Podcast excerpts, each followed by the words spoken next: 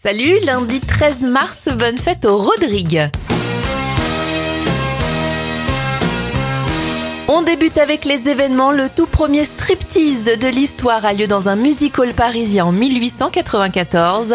Et en 1989, le scientifique Tim Berners-Lee invente Internet. À l'époque, il cherchait un moyen de mettre en commun des données entre chercheurs sans avoir à les imprimer. Les anniversaires de stars, Pascal Légitimus à 64 ans. Ça fait 34 bougies pour Pierre Ninet. Et les jumelles Nicole et Nathalie Albino ont 39 ans, mais vous les connaissez mieux sous le nom de Nina Sky.